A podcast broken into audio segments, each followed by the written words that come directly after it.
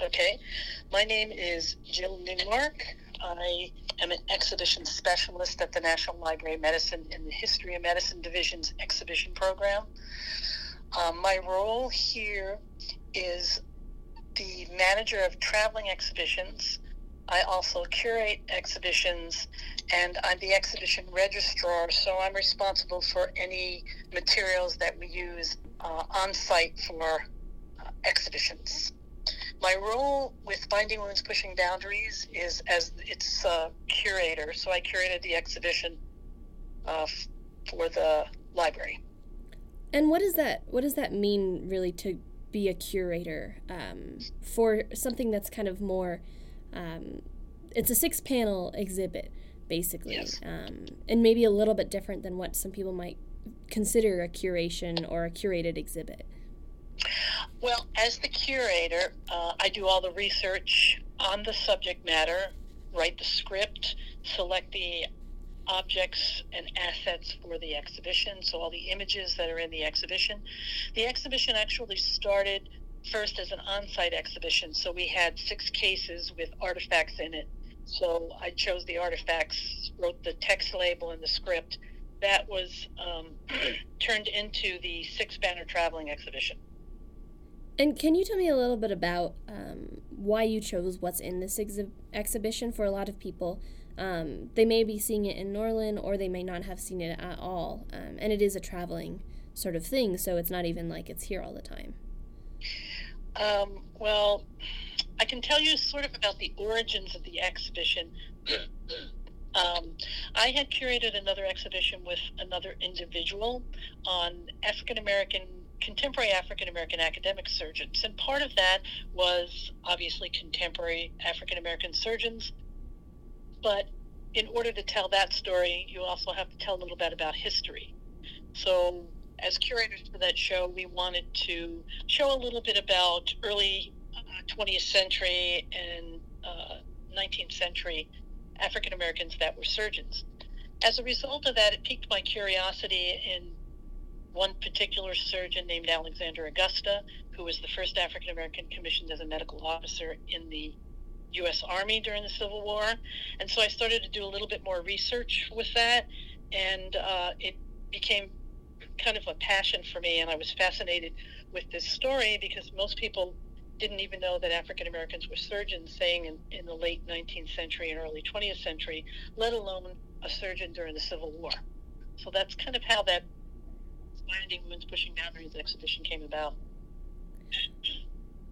Right. And so, what did the role, um, what, what did a lot of these surgeons and nurses um, and African Americans, what role did they play um, in kind of the Civil War? I think a lot of the times, as you mentioned, their story has been left out of history. Yes. Um, oh, oftentimes, what African Americans do and what they contribute is often overlooked or just neglected, or people look at it as not being important. But the women and men that served during the Civil War that were African American, they um, they contributed in many ways. They served as nurses and they served as surgeons, but they also did other things as well. You know, laundresses, cooks, um, laborers. But my uh, my focus was really on the medical profession, nursing, and uh, physicians that served as surgeons. And there weren't that many. There were only 14 African American men that served as surgeons. Uh, but then this this kind of will give you a, an example of um, how their contributions were important and why they were important and why we should recognize them. There was a hospital named Chimborazo Hospital, which was the largest Confederate hospital. So this was a Confederate hospital, um, had all white patients, but all of the nurses serving in one particular part of this hospital were African American. A large, the largest percentage were men. The largest percentage were enslaved. There were a few that were identified as free. Um, the surgeon in charge, who was a white medical doctor, had written a letter talking about the hospital and basically said that without these nurses, the hospital couldn't survive. So even though people discounted what they did, didn't often recognize them or even make a mention of them, they were critical in the operations of hospitals and the services that were given to uh, soldiers, wounded soldiers. Right. And so, I mean, there's also been a lot of study on um, kind of colonial medicine and how um, that has had a very fraught relationship with race, uh, especially with colonization um, in America. And right. are there accounts from these um, doctors and nurses and surgeons about what they were experiencing at the time, or how do how are you kind of getting all of this information? Well, as you might imagine, since this is a subject that has been neglected, you have to really search uh, and search for the material. You can't just go to the library and find a book and find all the information because there really isn't one. So you have to go and search through the records, and you, for me, I had to go to a lot of primary sources, um, a lot of uh, records, you know, starting with government records like compiled service records from the two surgeons that were actually commissioned as uh, surgeons in the army. The government also kept records on medical personnel that served. They kept lists of um, the Chimborazo Hospital, for instance, had lists that said Negroes that served in Chimborazo Hospital number five, because they had several different ones. So you have to go to all these different records. There are some surgeons that uh, whose whose letters were kept and collected. Um, primarily because they had other people in their families that were well known and somebody kept all the records all the letters and donated them you don't often find that uh, it's kind of rare but you you search through um, a, a lot of what i found was through letters that were written to newspapers a lot of african american soldiers wrote letters to newspapers like the Christian Recorder, and in that they told about their experiences. So it's through some letters to newspapers, some letters that were kept and are in collections around the country. Some are through pension records where uh, somebody's applying for a pension and they'll describe what their service was. Sometimes it's through letters that other people write about um, about knowing these surgeons. So it comes from a lot of different sources. So I know the reason that CU rented this is uh, as part of their celebration of Black History Month. Um, what was kind of your intention with telling this story? I know you said that you've talked a bit about contemporary African American um, medical professionals, and maybe it was kind of getting that. Is there a certain um, sort of thesis or message that you want um, people who are looking at the exhibit to come across with? I think that it's it it it originally began um, out of my curiosity about one particular individual, but as I began to do research, I realized there wasn't a whole lot out there, and their stories are fascinating. They're interesting. They made correct they made contributions and they paved the way for the future for African Americans in medicine and in military um, and military service as far as medical commissioned officers. So once I realized um, how neglected that subject was and how interesting the stories are and how important they are, uh, my goal really is to get that story out and to let people know that these people existed, that there were African Americans that were surgeons and nurses during the Civil War, and they made contributions that were important. And they paved the way for the future um, and made it maybe a little bit easier for the next person. So it's really trying to illuminate a neglected part of uh, African American history and a neglected part of Civil War history. Sure.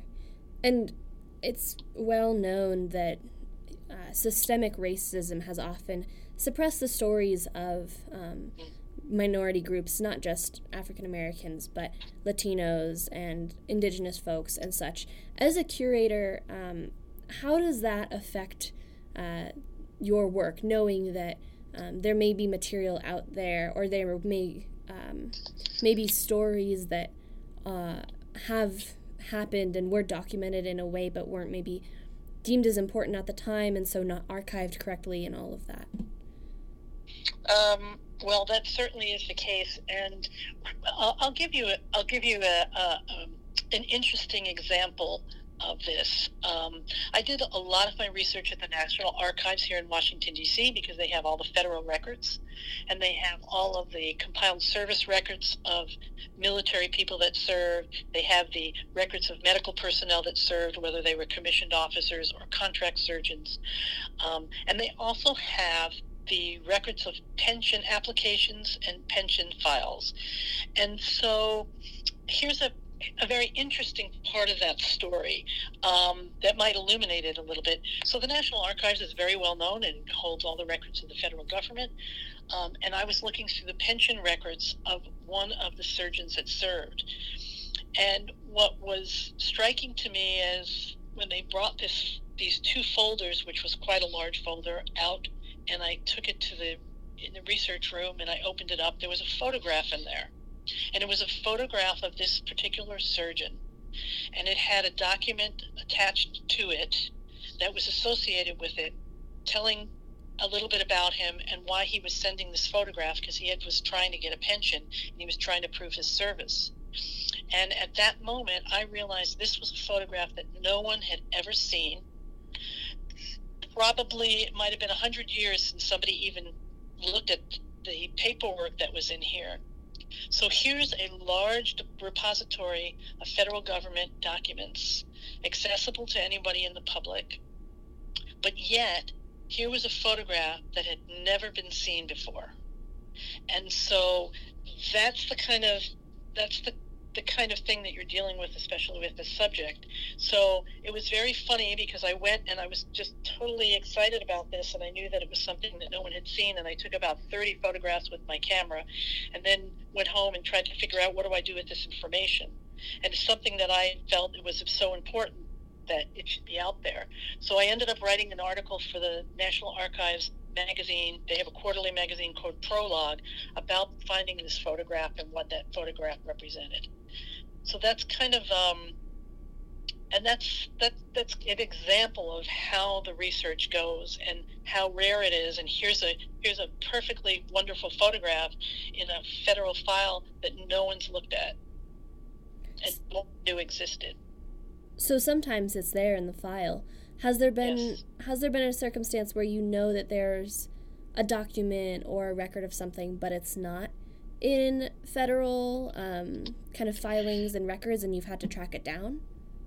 Um, well, one, this is this sort of kind of goes along with that idea. Um, when I was doing research for the Binding Wounds exhibition, there's a section called In Uniform, and it talks about wearing the uniform and how the uniform was a symbol of pride and patriotism. And in order to tell that story, um, I was using Alexander Augusta, who was a major, and if you're going to tell a story about a uniform on a soldier, you really need a photograph of the soldier in a uniform. The only thing that I could find that I could track down was a kind of an illustration of Alexander Augusta uh, in a uniform, just like a portrait, a bust from the waist up. And this came from a library in Canada, in Toronto. But I kept looking at that photograph and that, that that image of this illustration and saying it had to have come from someplace. Where did this person who drew this, where did they get that idea that this is what he looked like and this is what his uniform looked like? So I had to think outside the box. And I said to myself, who in the who in the world would have had a photograph like that of Alexander Augusta? And the only person that I could come up with, with was his wife. So I did a little bit of research on his wife and found out where she was from and after his death where she lived. And she was from a family from Baltimore, and after Augusta died, he, she moved to Baltimore. But she went and lived in a convent called the Oblate Sisters of Providence, which is the first um, religious order of women of color that uh, formed in the United States about 1830 and um, Mary Augusta, who was Alexander's wife, uh, had two of her own sisters that were nuns in this order. So she lived the rest of her life there. So if she had a photograph and she had no children, her estate would have been left to the convent. And the convent is old, very old, and they have an archive of their own. And I picked up the phone and I said, you know, I'm looking for this. And I told them, and the archivist said, you know, I think we have something like that. So I made an appointment uh, for the next week. Uh, couldn't sleep all weekend because this was really exciting for me. Went there, and sure enough, they had a photograph, a little carte de visite, which is very small, um, and it was the exact image of what this line drawing illustration looked like. So here was something that I thought had to exist, but I had to figure out a way to figure out where it could be and who might have had it and where I might be able to find it. And sure enough, it turned up that it was the place that I had taken this trail of investigation that led me to a, a convent. And you know, you have to kind of think outside the box, and you have to you can't discount the contributions that women have in the stories because if I hadn't thought outside the box and hadn't gone in the direction of um, his wife, I never would have found the image. And who would have thought that a religious order of nuns would have such an important piece of Civil War history in their archives? Jill Newmark, thank you so much for joining me. Thank you for the invitation.